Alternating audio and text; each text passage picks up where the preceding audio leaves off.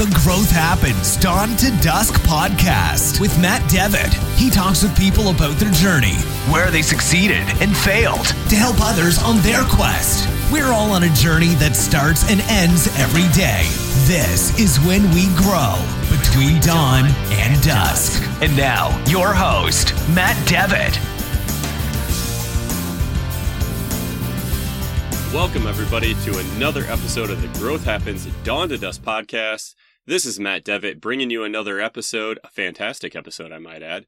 Another episode with Frank Walsh this week. So, we get into talking about coaching as well as how he started into engineering in a technical field and then became more of an orchestrator of subject matter experts, and then how that led into leadership coaching. And all of that culminated in him being the founder of Dalen Development which he's very happy to run right now. He's got a fantastic video series that he's putting out as well on leadership. So, before we get into that, definitely if you guys are enjoying this, please like, share, subscribe. Look me up uh, across the interwebs, as I like to call them. You can find me on Twitter, LinkedIn, and Instagram is where I am most active at this point in time.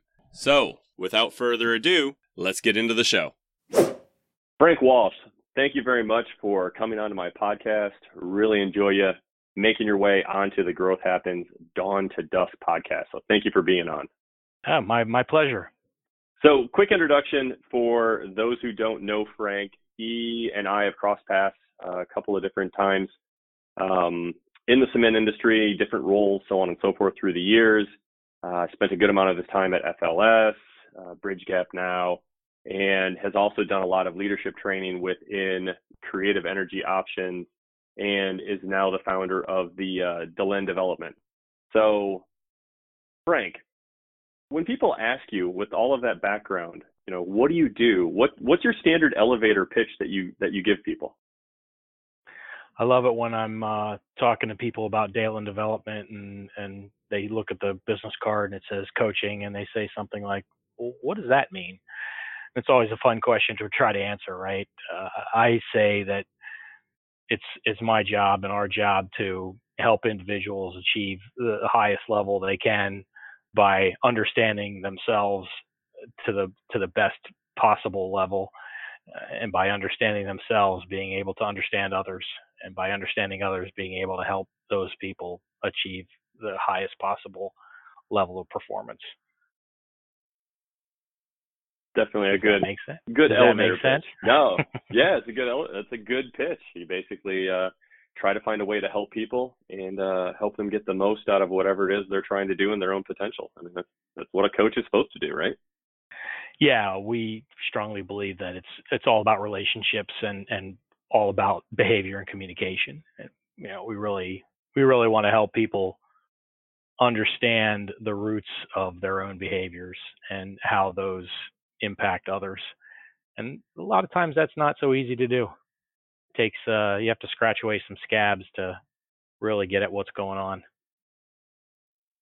It's the uh, it's the question behind the question, right? It's the uh, the Toyota five whys kind of idea, I think. At least yeah, as, very, as, as, an engineer, that's the way I. Very it. much so. Yeah, very much so. You can you can definitely apply uh, lean principles to to this sort of thing because a lot of people, I think, there's a lot of managers and leaders running around out there that have what they what they believe to be uh, a good level of self-awareness. And sometimes that may or may not be true. They may be aware um, but i always find or not not always but i often find that they may not understand the roots of their behavior. So even though they know what they are they don't know why they are. Interesting. Yeah very interesting to to pick that apart. And and kind of with that note, it's it's interesting. So you and I had been talking back and forth on LinkedIn, and you were giving me some great constructive feedback with regards to my podcast. And I think what I'd like to do is if we can split this conversation that we have. The first half, I'd really be interested in your path. So, you know, you started in engineering, but now you're doing a lot of coaching. Um, you know, I you could even I guess maybe I would call it kind of like talent development or maybe um, developing people's potential. And then yeah. maybe the other half we can maybe mix that in is, you know, the the feedback that you gave me on the podcast, you know, how to keep things focused, um, conversationally, how to get the most out of that conversation. I think with you being a coach and having a lot of those one-on-one conversations, that would be really helpful. And, and I'm going to be selfish. I'm going to try to learn as much as I can about this, but I think a lot of first-time podcasters would probably get a lot out of that topic. And so that's just that's just the way I want to frame it. So starting with your you know path, um, most of it was engineering. I mean, that's frankly how the two of us know each other. Um, when we passed was the technical field. How did you get started into engineering? What did that look like for you? You know, in the beginning, why'd you go that route? I think uh, some of us probably realize early on that we're we're born engineers. Maybe uh, the classic model, right, of taking things apart and putting them back together. Uh, I was always involved in that sort of stuff. So when it came time to look at at how to continue my education, there weren't many questions that that was going to be the way it was going to go. So uh, yeah, attended university quite a quite a long time ago, and uh, became an engineer. Uh, spent a little bit of time in the nuclear power industry early on, uh, with terrible timing, since uh, you know not a there hasn't been a new nuclear power plant built since the in the U.S. since the TMI incident. So uh, the company that I worked for, that I started working for, was one of the largest AEs in the in the country for nuclear power, and they no longer exist. Uh, and went from there to cement, and um, started working at FL Smith, and became a professional engineer at one point in time, and worked my way up through various parts of the engineering organization uh, at FLS. Gotcha. So it was really, uh, I think you're right. It's the atypical, um, took things apart, probably asked the why enough times to drive your parents crazy, and uh, you happen to probably have an aptitude towards, you know, the STEM, what they call the STEM now, but you know, probably math and sciences as you were coming up. So with the, or oh, go ahead. Sorry. No, yeah, I certainly did. Uh, at the same time, I also maybe was a little bit atypical in that I also always had a strong bent towards the arts. So while I was strong in in the math and sciences, uh, I also you know participated in a lot of you, you you know a lot of art curriculum kinds of things even even through high school and music and and play and photography and fine arts, etc. So I've always felt that was an important part of who I was, which isn't necessarily typical for a lot of engineers. Yeah, that's that's a fair assessment to have uh, somewhat of a creative knack. Did you find a way to maintain that creativity as you you know continued on your career path as engineering? Yeah, I think uh, like a lot of engineers, especially earlier in my career, I maybe turned my back on it a little bit because I was focused on work and being the best I could be and uh, learning as much as I could learn of course, of course, learning is a creative activity in itself, but I didn't really spend much time feeding that flame. Uh, and it's probably the second half of my my career at FLS that I started to really realize the importance of that again and actually see it as an advantage, right, as a competitive advantage for myself that I could uh, think and act more creatively than a lot of people could. And then I started to look for ways to fan those fan those flames and build that creativity up outside of the discipline of engineering, spending more time outside the engineering discipline. And for me today, that's primarily photography, uh, but dabble in some other things as well. Yeah, I think that's important to find some other ways to uh, not only find hobbies, but it is interesting on how um, a hobby, you know, for lack of a word, like your photography probably comes into play in the way you literally view, you know, a problem when you're standing on site or doing like that, just because you do have this, again, literally other lens that you've been looking through and uh, you can apply it here. That's, that's, I think there's a lot of value in that for sure. Yeah, I got really obsessed with with problem solving and innovation through various stages of my work as an engineer and as an engineering leader and and that really became what I thought was what I what I best led to the engineering group was that ability to think creatively and problem solve creatively.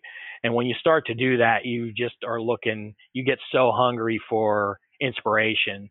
You're looking everywhere for it. Uh, you just start to put your, the, you put antennas up and you're getting signals from everywhere that you try to use. You try to see how they're related, right? You look, start to look for how everything is connected.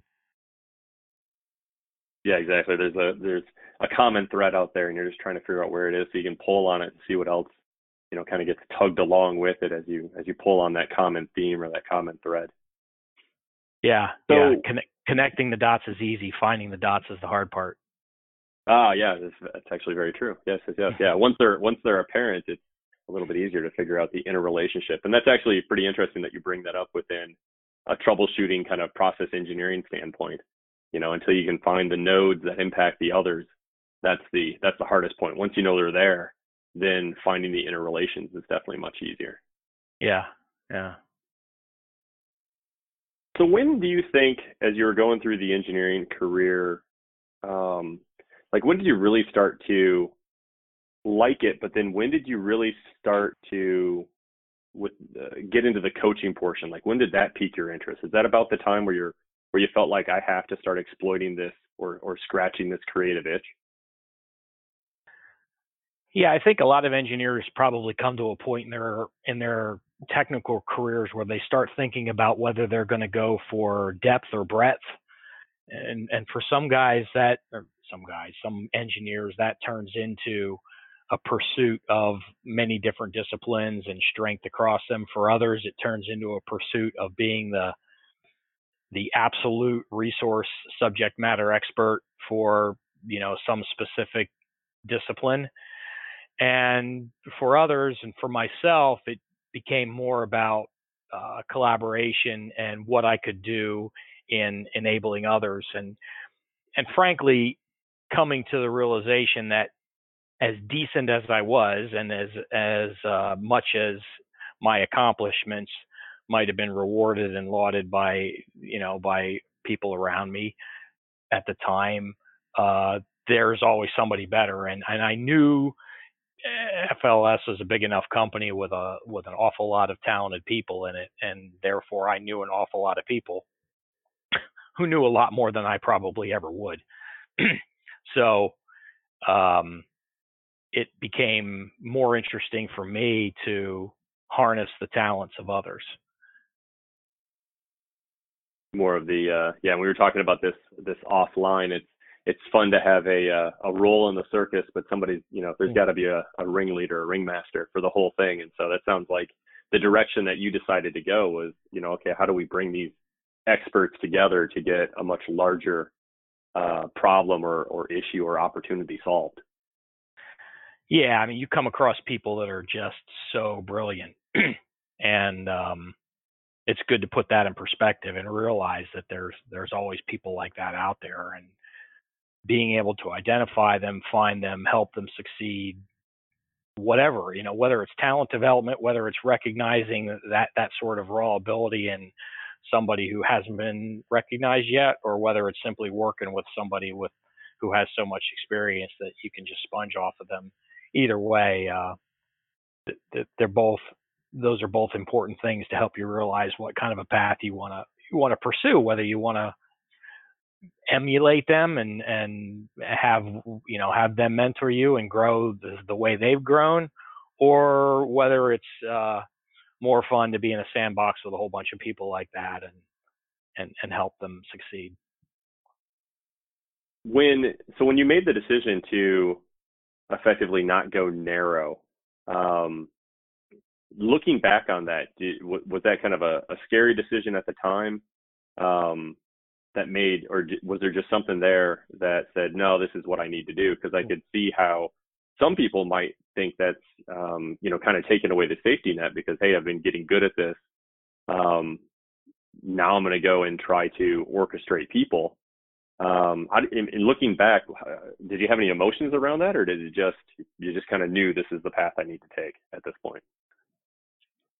I, I think you have to look at it in, in the context of the moment and, and admit that, yeah, it's a little bit scary to if you will, step away from what you've been successful at and, and try to do something different.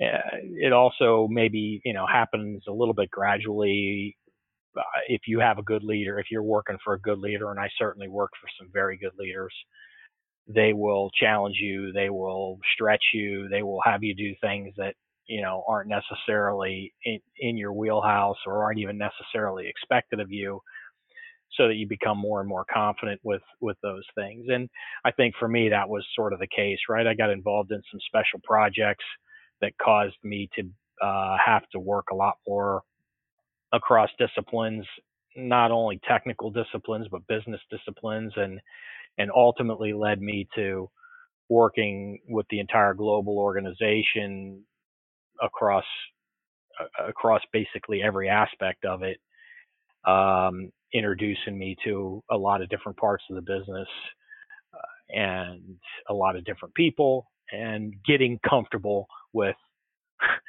with actually being able to you know work with a team that's outside of my own expertise. And eventually then that yeah you, you start to quote unquote manage or be asked to lead people that that know more than you do and are smarter than you and frankly know things that you've that you don't know uh, because they're outside your your subject matter expertise. So you have to behave differently then right? You can't if you're a subject matter expert who gets promoted to a position of leadership in the same subject matter it's a it's a really big challenge. It's hard. If you're mm-hmm. a subject matter expert who gets promoted to leadership over something that you don't know anything about in a lot of ways that is an easier transition to make.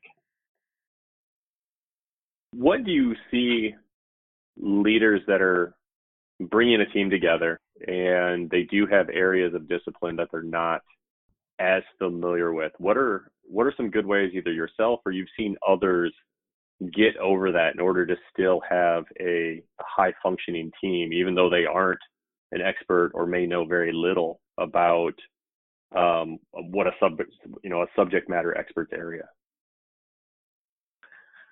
It's all about trust. Uh, you you have to to know your team and trust your team, and that means communicating with them regularly. It means learning. Uh, obviously, uh, not obviously, perhaps, but the best leaders will certainly uh, do everything they can to understand what's what's happening by the subject matter experts who who work with them. I would say who they work for, right? Because the leaders are working for the subject matter experts, really. And um, yeah, and just setting your your ego to the side and realizing that your contribution isn't your ability to do the job better than the people that are that you're working for. It sounds like you are a big proponent for uh, servant leadership from from the way you made the difference between who works for who as far as the the the team members and the leader of that team. I guess I am. I mean, I, I've I've I've worked with enough leaders to see some some definitions of servant leadership that that give me the heebie-jeebies a little bit sometimes. okay. Uh, but yeah, from the from a pure perspective, yes, I mean I do believe that the that the leaders there to move obstacles for the people who are trying to get things done and to help them in any way that that he can by making sure that the that the objectives are clear and that the goals are clear and that the resources are, are available and the right ones and and uh, that the rest of the organization is where it needs to be. And and so you know that's to me that's servant leadership. There are in my opinions I, the, the the term servant leadership always sort of yeah, and I think mm-hmm. that's only because I've seen some examples of it where people have turned it into something that I think it's not right? Where that somehow the leader doesn't have you know any any sort of uh of authority or uh, over the situation or any sort of, of uh, directive role. They're just there to, you know, make sure the budgets are done on time and and uh, make sure that uh, you know people are are hired and paid and that sort of thing. That that's you know you can carry it too far in my opinion. Uh, you do have to accept responsibility as a leader for what happens with the the team that you're leading. And I think some people who maybe take the concept of servant leadership to a point where they don't do that. Yeah, it's interesting that you bring that up with. Uh, so I listen to Jocko Willink a lot and uh, his podcast, and it's definitely, you know, what you're talking about goes into his book, The Dichotomy of Leadership. You know, it's like you yeah. have a leader that owns too much, and that's not good, and you can have a leader that doesn't own anything and is effectively just kind of babysitting, and that's not good. So you always have to figure out where are you between those two, those two ditches as you go down the road of leadership. Yeah, yeah. Gary Vaynerchuk, you know, talks about the difference between being a a babysitter and a parent. Mm. You know, Yep. in his opinion, CEOs and leaders are parents, right? Okay, Mhm. that can be a bit of a difficult analogy to wrap your head around sometimes, but I do think it makes more sense, right, than than babysitter. hmm And parents agree certainly serve their their children. I've certainly served mine for plenty. Yeah, I'm just getting started with mine. I got uh, uh what is she now? 28 months. So, so yeah, Yeah, that's wonderful. uh, oh yeah, yeah, yeah. Keeps me on my toes, literally and figuratively. So I'm order of magnitude ahead of you. My uh my my oldest is 26. Oh, right on. Okay. Yeah. That's got to be Not kind months. of interesting. no, no, no. Yeah, no, definitely not. Um, did uh, I mean, okay. So just as a, a dad to dad question here, um, do you find it interesting now that you're you've got them to a point to where they're pretty independent, um, just watching and seeing if if what you did, like, like if they're actually putting it into practice. Do you find that interesting? Do you kind of watch them with that? Um. Absolutely. And I mean, and it's my greatest uh, achievement, if you will, right? Uh, Andy Stanley talks about the the only the only role that you have in your life that you're uniquely qualified for and that no one can replace you in is is that of a parent. Um, that doesn't mean that parents don't come and go, but you, you don't get to change your role really. You, you are what Right. you are.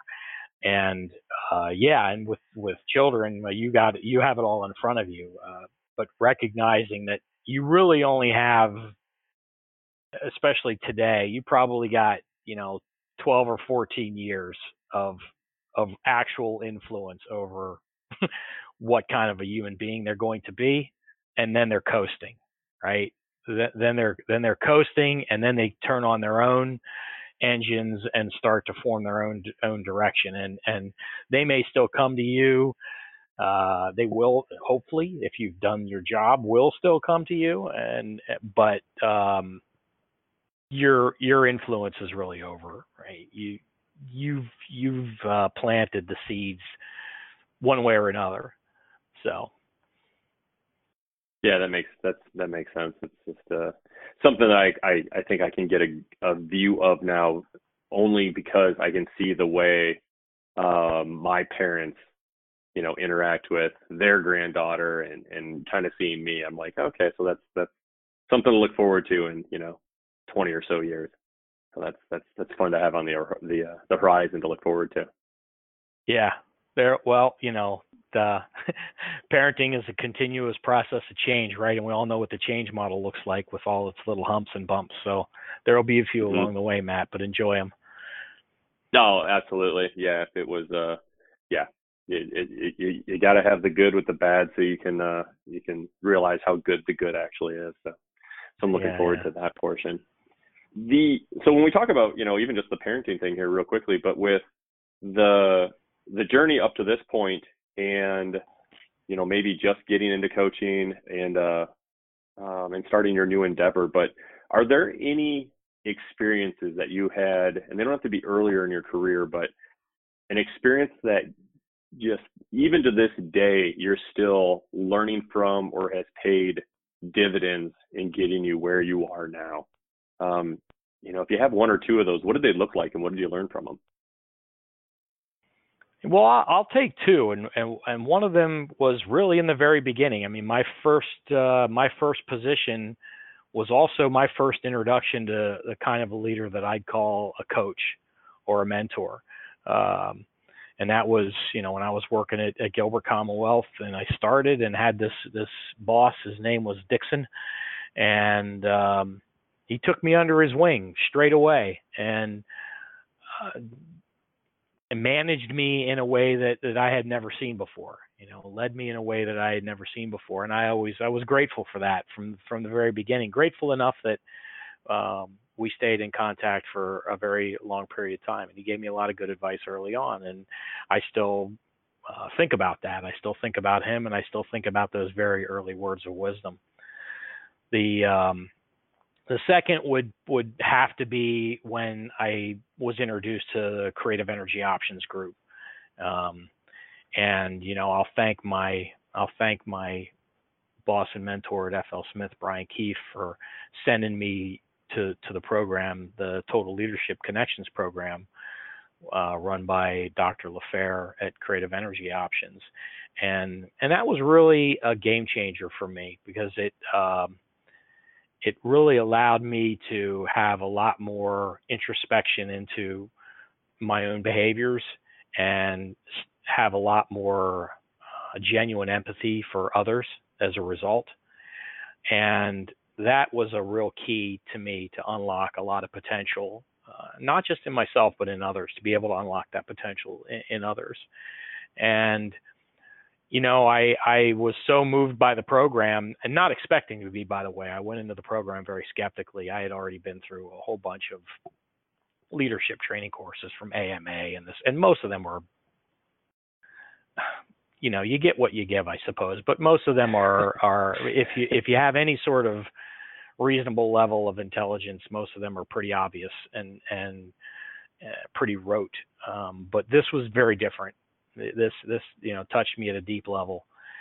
So I um, I was so moved by it that I wanted to be involved in it, and I, so I started to build a relationship with the folks there, um, with Sylvia and Herb, and you know they were happy to to have me, and I, I continued to learn from them for a while, and then I started to work with them, uh, facil- co-facilitating some of their the work that they do and and ultimately collaborating with them to uh, develop a coaching model that closely paralleled the the general system that they use for the total leadership connection. So that's that's been an important part of my development. Interesting. The so the creative energy options what what is that for everybody out there if they wanted to look into it? What you know what who i guess who would be interested in being a part of it? And then, of course, what is the creative energy options? Well, it's a leadership program. Uh, actually, the, the, Creative Energy Options is the company. Uh, the, the the program that's actually that's been recognized for quite a number of years now as one of the top leadership programs in the country. It's called Total Leadership Connections, and it's based on the work of Dr. Sylvia LaFair, and she has a book that you can look at if you're interested uh, called Don't Bring It to Work. And the premise is uh, relationships and behavior patterns.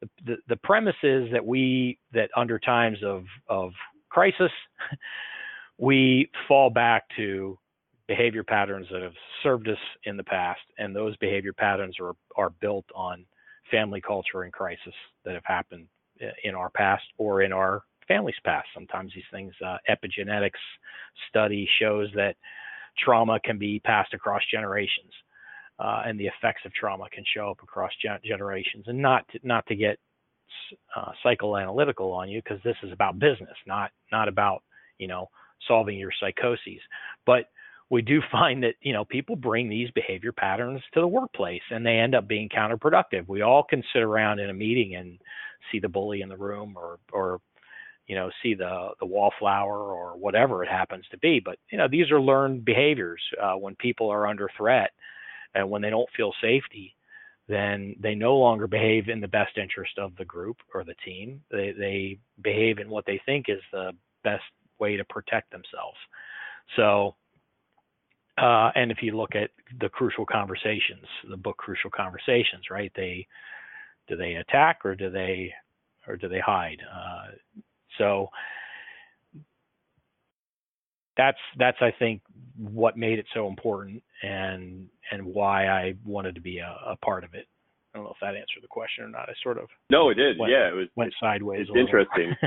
no, yeah, it's all right. That's that's the way most of these conversations go. That's how you got a good conversation yeah. going. The uh, so what's interesting is the uh, creative energy options as as the group.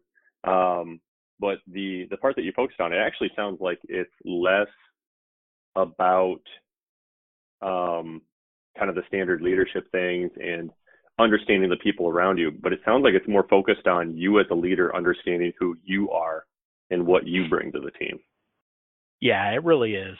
Um, you have to go there first, and and by really uncovering that at a deep level, then it becomes a lot easier to understand others in, in the same way, and to be vulnerable enough with others to allow them to reveal themselves. Right? That's you know, but you can't you just can't do that until you really know yourself. And you're not going to learn that from a Myers Briggs or a DISC evaluation. Yeah, it, it, takes the the conversation between the the coach and the the coachee, I guess that's the way you'd say it, or the player, to to dig into some of those pieces a little bit and, and try to figure out like the the why you are the way you are. That's that's pretty interesting because then you at least know who you are when you show up in the situation and why you do what you do. Um, yeah, I could, I could see that which gives you the power to change it, right? If you really right. understand why you act the way you act, then that that genuinely gives you the power to change it, versus just oh yeah, I you, you take a Myers Briggs and it says whatever, wh- whatever you are, and you say, and you read mm-hmm. all those descriptors, and when you read those descriptors, you say, yep, yep, yep, yep. but okay, but what if you don't want it to be like that, right? Well, right. Then you need to do more work. Yeah, that makes a lot of sense. It's the person who, you know, the the like myself. I think I'm a I know I'm an E from an extroverted standpoint, but you know, looking yeah. at that, it's like, so am I always going to be the loud and gregarious person? It's like, no, you can you can work on ways to be quiet, to listen more, to you know, work on projects by yourself. You know, have to be around people. Yep. So it's yeah, yep. I can definitely appreciate that on how uh, you know it may say this is where you are now, but that doesn't mean you're where that's where you will always be. That's that's good to know.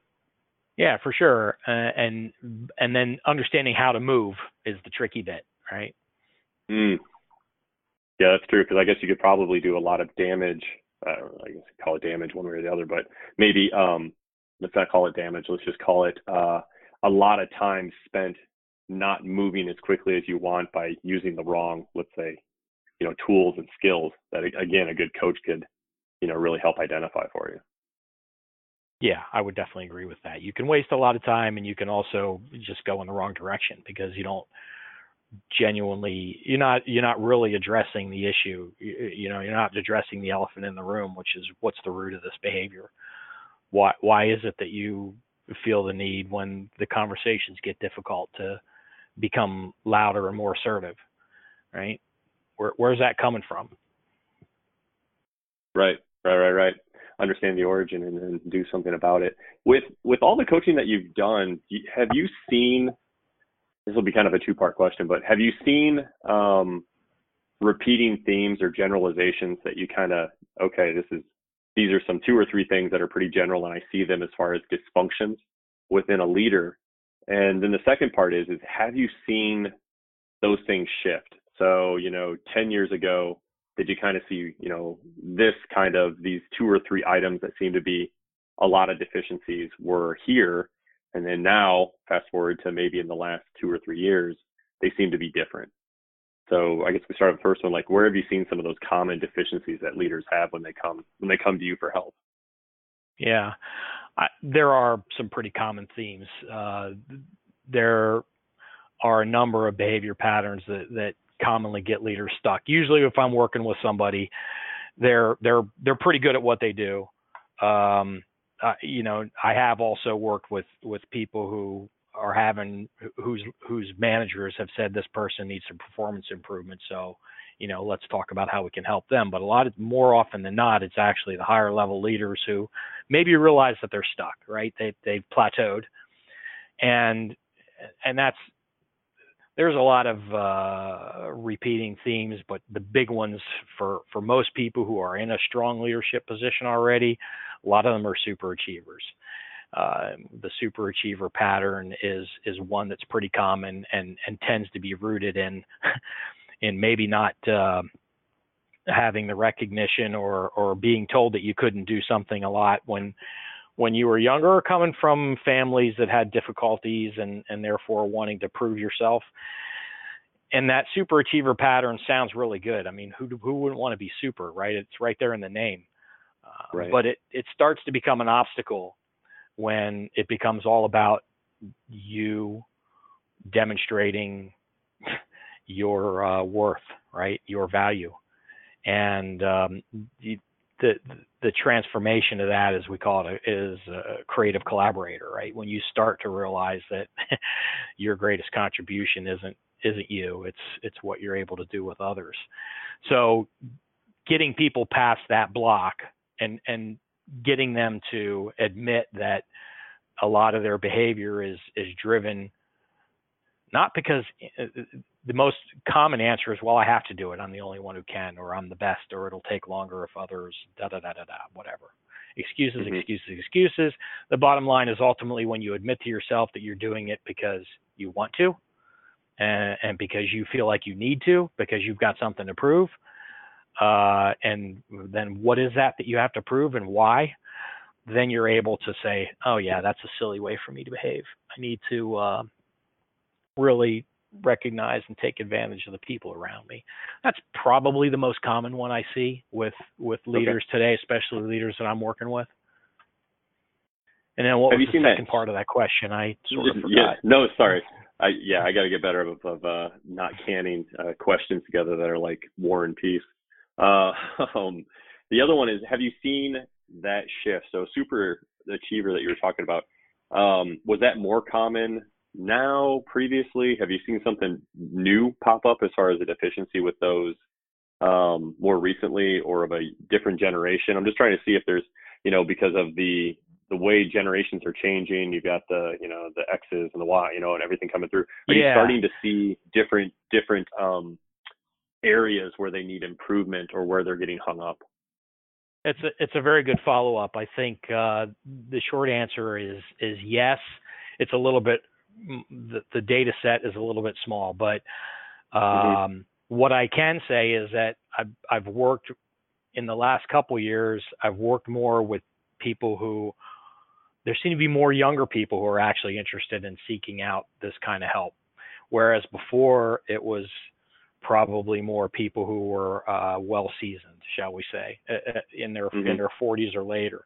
Now maybe there's some entrepreneurial types, younger younger folks, and for them, and that this is reasonable, right? That it mm-hmm. tends to be more of an insecurity issue or uh, not wanting to hurt others' feelings type of issue. So that is, it may be in, in some ways the opposite of of the super achiever.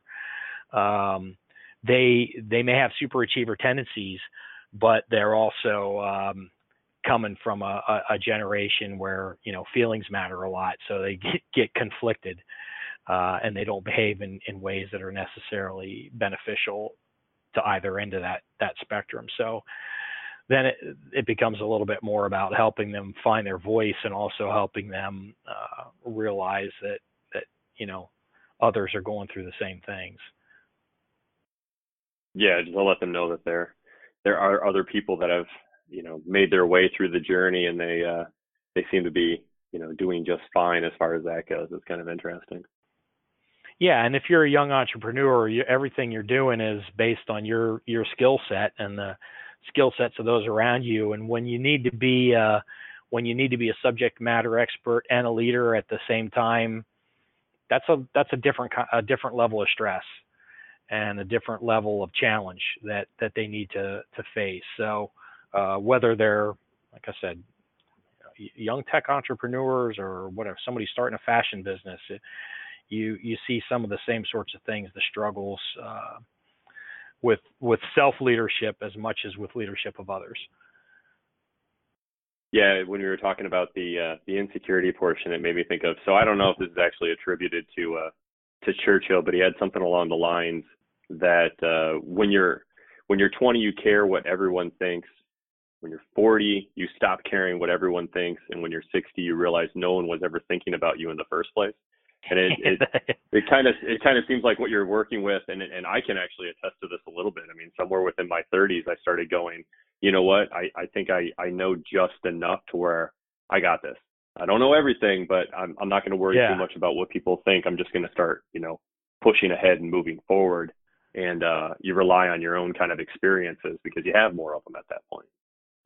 Yeah, and I think my generation, uh, you know, most commonly you'd come out of college and you'd get a job and you'd be working inside an organization and you were, you know, you were not expected to to be a leader. That doesn't didn't mean you might not behave in in ways that showed leadership, but you weren't expected necessarily to show leadership.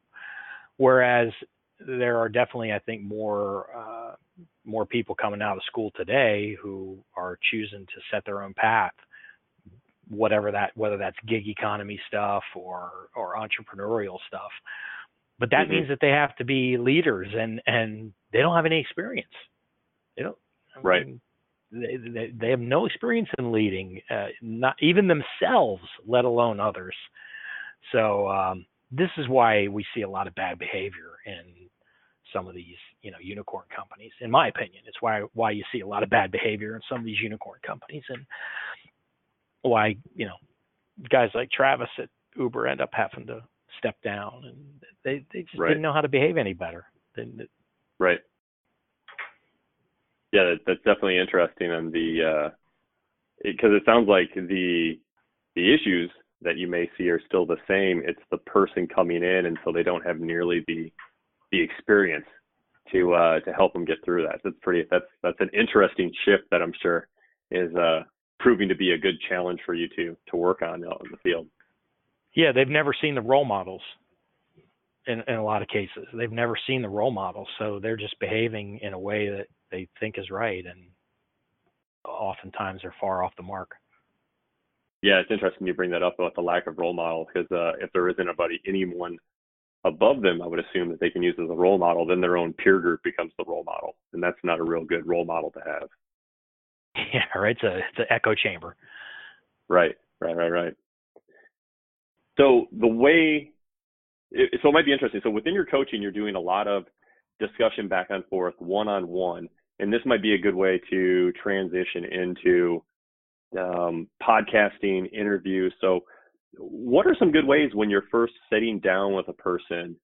Um, you, you get that conversation going in a way that they open up.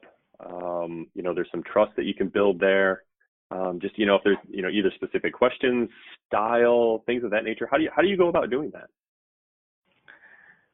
This is uh, where the the background that I started to build when I got very interested in applying innovation and creativity in my engineering discipline really comes in handy, right? Because it's all about asking open-ended questions, in my opinion. That you, if you're interviewing somebody and you want to learn something more about that, um, the mo- rule number one is don't ask yes or no questions, and rule number two is at the end of every response, uh, probably the most important thing you can say to them is say more about that. and then rule number three is get comfortable with silence, right? Ask a question and let it just let it float through the ether until it's gonna until it's responded to, and don't feel the need to fill the empty space. It's very interesting. The the pregnant pause, as I've heard it uh, described many many times. That's uh, that's much easier said than done, uh, especially for somebody like myself who can definitely suck the air out of a room if he's given the opportunity.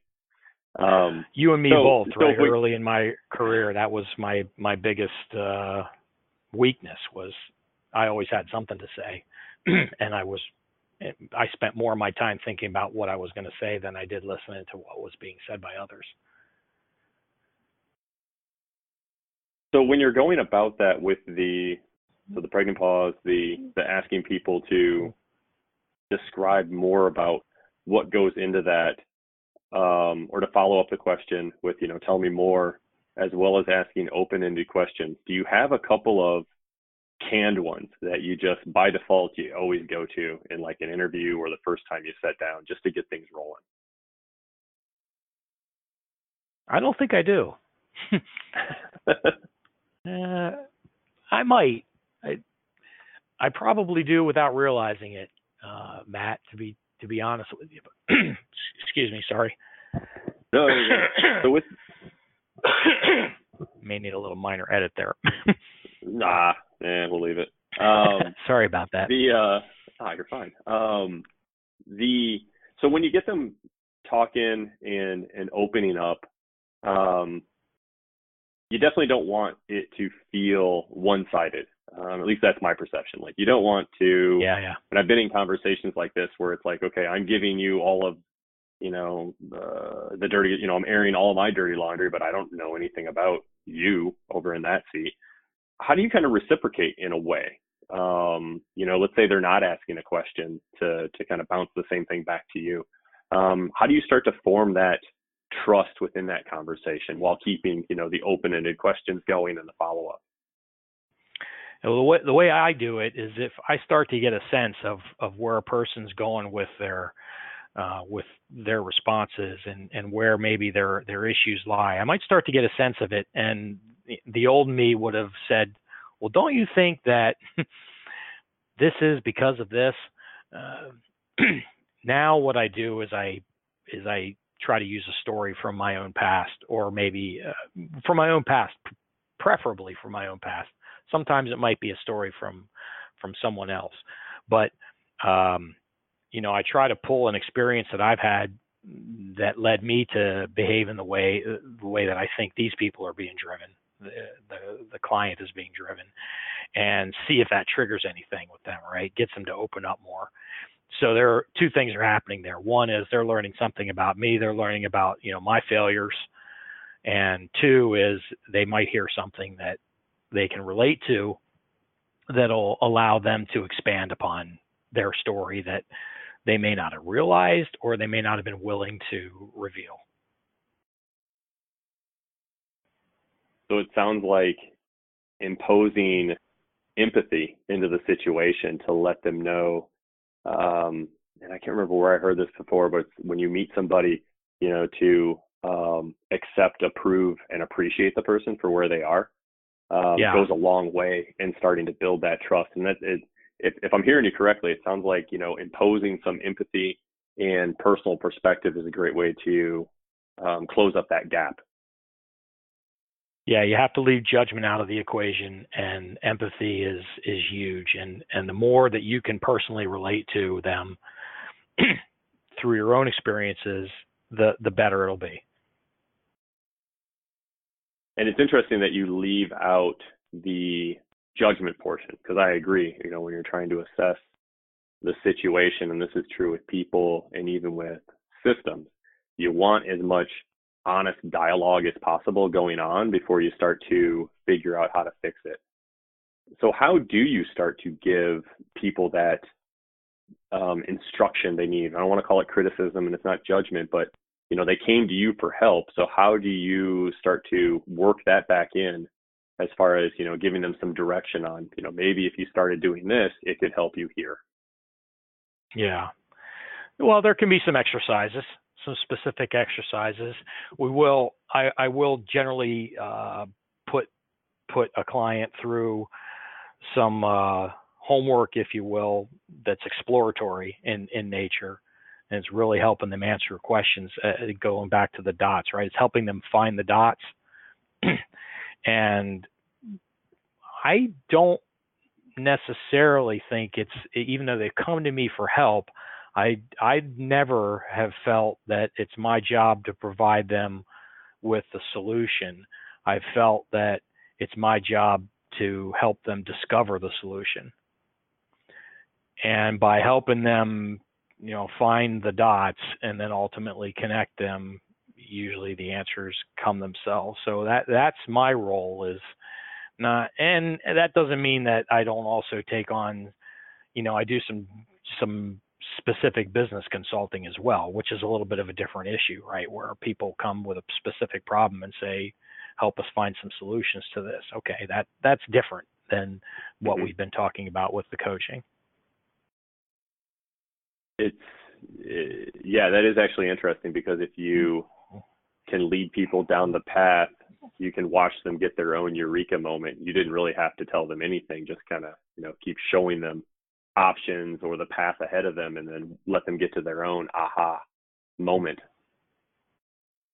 Yeah, and and the hardest thing about that for somebody like me is that I probably saw it before them and to not reveal it to them. it's way way more powerful if they reveal it to themselves. Yeah, yeah, that uh it's kind of like when you watch the movie with somebody and they've already figured out the plot before you did, you know. Yeah. You know, they they they can tell you and that ruins it or they can sit there and watch you find it at the end and all the you know excitement and joy that comes from that, you know, like the movie The Sixth Sense comes to mind. Um, yeah. Yeah. it- but anyways, um no, it's very rewarding. one of the other and- items and- No, go ahead, sorry. No, that's it. Yeah, it's very rewarding, and it happens pretty frequently, and it's every time. It's it's a a, a great experience.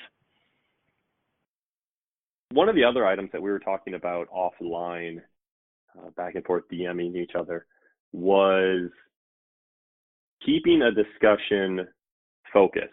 And as you've probably been able to tell, I enjoy a very wandering conversation, but at the same time, uh, it's nice to have a very focused conversation for you know not only the people that will be listening to this podcast, but also um, just in your own personal life or even business life. What are some ways that you know when you're coaching or you've seen in in your previous um, management career, do you keep a conversation focused enough that you stay on topic, but not so tight? You don't allow a little bit of creativity in there. Yeah, I think it depends on the intent of the conversation uh, as to how much creativity you really are, are looking for. And I think sometimes you, when you're having some important conversations, it's really important for you to stay on task and for you to make sure you keep bringing the conversation back to your intent. This is particularly the case if the conversation has any sort of, of conflict or or potential lack of safety in it, right? If you're talking to people about problems, then in my opinion as a leader, the the thing that you need to do is you need to keep focusing on what your intent is in the discussion and helping the other person recognize what their intent is in the discussion. And by doing that, the odds are you're going to find a lot more commonality than if you just both come at the issue from from your wants or from your uh, emotional perspective. So that's different than if you're bringing a bunch of people together to solve a problem. If you're bringing a bunch of people together to solve a problem and you're really looking for creativity, then that, that's a completely different kind of an interaction, right? Which has to be a lot more free form and flowing, and but but still needs somebody at the tiller to to uh, make course corrections and to make sure that you know it doesn't just get steered into the rocks because otherwise you'll never get anything done. So there's Yeah, makes- very one one requires a very light touch on the on the tiller, and the other mm, is a lot more strictly uh, course corrected, in my opinion. and I really What's recommend in the in the case of the Oh, go. former that in the case of the former where you're having that that difficult conversation i really recommend that you, that it's rehearsed in a way by you know not you can't rehearse what the other person is going to say but you can sort of predict and uh, and have some expectations as to what the emotional responses might be and prepare yourself for that and really just make sure that you always come back to what is my intention here? What is my intention here? What is my intention here? Otherwise you get wrapped up in the emotional response and you fall into your own defensive behaviors. Yeah the the intention portion that you bring up uh, is interesting because initially when I thought about this, it was we'll just make sure people understand the the uh, you know the agenda for lack of a better word of you know these are the topics Yeah. that we're going to talk about And you're actually going at it from the standpoint of, well, the, you know, an agenda is fine there or not, but reminding people of this is what we need to get out of this activity and just always bringing it back to the the output is what I hear you saying. Just reminding them of this is why we're here and this is what we need to get out of this. Yeah, that that's certainly a part, a, a big part of it, and and and that can be true in almost any kind of an interaction, right? Whether it's uh, strife ridden or not, uh, is yeah, keep eye on the prize, if you will. Absolutely, absolutely. So one of the things that you've been working on recently um, well, actually, not to go into that, even though I am pretty excited about this new project you've got with the videos that you're putting out. Um, are there any things I'm going to ask again from a very selfish standpoint? Um, are there anything? Is there anything that either I should do or you hear in podcasts that you go, man, if they did more of this, it would really make the conversation better? Just you know, generalities, or you can even use me as an example. Well, I think uh, the amount of leadership related content that's out there. First of all it's a wonderful thing right? There's lots of good stuff out there and i i listen to a lot of it. I also have a wide variety of other interests things that i listen to whether they're creative or, or what have you. But i think one of the trends that we can see and this goes back to the differences uh, the generational differences that you were asking me about on leadership the same thing could be said with how they want to uh, uh, to digest their information and you know, smaller seems to be better, right? The long format stuff is is is good. Long format stuff is still interesting and still has a, value in a market, but it doesn't have the reach of of shorter formats. Um, you talk to somebody or you listen to somebody like Gary Vaynerchuk, then he does both, right? So he he makes a bunch of long format stuff and then he and then he breaks it into a million pieces and puts all these pieces of what he calls micro content out there. What? Why? Well, because that generates some really rapid engagement. It's something that somebody can absorb quickly without having to devote a lot of attention to it, and then they can always go and absorb the longer content stuff if they like. And this probably started. Well, it's probably been around for a long time, but it probably really hit mainstream with the TED conferences. You know, you could go and sit and, and absorb all these little 10 minute you know 10 to 15 minute nuggets of wisdom that you can actually get a lot out of. Um, you're not getting everything you know. Some people think well all i got to do is listen to a bunch of ted stuff and i'll be super smart but they're all introductions right? And they all then real they all require that you are willing to go do some work if you want to know more uh, and i think that's a good way to go with with content i think it works uh, across the board with any any sort of podcast or video content that's that's intended to be educational. Um, and I think that you your you know your new venture here falls into that category, right? And it's an exciting place mm-hmm. to be. Uh, the need is real. The need is there. The the topics that you're focused on, on growth, are they couldn't be more relevant or important. Um, yet there's a lot of noise out there clamoring for people's attention. So you have to find a way to to get that attention uh, and and hang on to it. And you're probably lucky to hang on to it for more than three to five minutes at a time. Yeah, that makes that makes good. It makes really good sense. It's uh, uh, I don't know why I just thought of this, even though I've heard Gary talk about it many times. But it's it's almost like leaving breadcrumbs out so that people will finally get their way back to like your larger pieces of content or you know a bigger message that you're trying to promote but you have to give them breadcrumbs small pieces to to, to take in and follow along yeah yeah yeah there's a reason why you see the explosion of of video in inline video with subtitles right there's there's even mm-hmm. some studies out there that show that less than 5% of the video that's viewed online is listened to. So if you don't have right. subtitles, then people just scroll right past. if, if, a subtitle yeah. pops up, they might watch it for 10 seconds. And if they're interested in that, they might watch it for another 30. Okay, then maybe you have them for the rest of the video. Right, right. Yeah, that's pretty interesting. And that actually, um, that's really good feedback from the podcast. And that directly feeds into the new project that you have going on with your short form videos that are focused on leadership development. So why don't you talk about that a little bit and just let everybody know the the new project that you've got rolling out?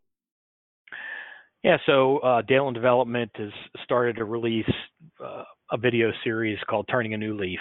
Uh, Dalen, for what it's worth, is a is a Welsh word that means leaf, and the idea of what we do is help people turn a new leaf. So the the video series is called "Turning a New Leaf," and the idea is that on more or less a weekly basis, you'll you'll get a video that's three to five minutes in length and will give you something to think about and something to act on. So eh, it, it's useful information, but it's a piece, right? It's not. There's only so much that you can do in in three to five minutes to uh, to actually help people take a step. But that's the idea. So the first several videos were actually on the process of of uh, acquiring and digesting 360 feedback. Because I think that's a very important place for a lot of people to start.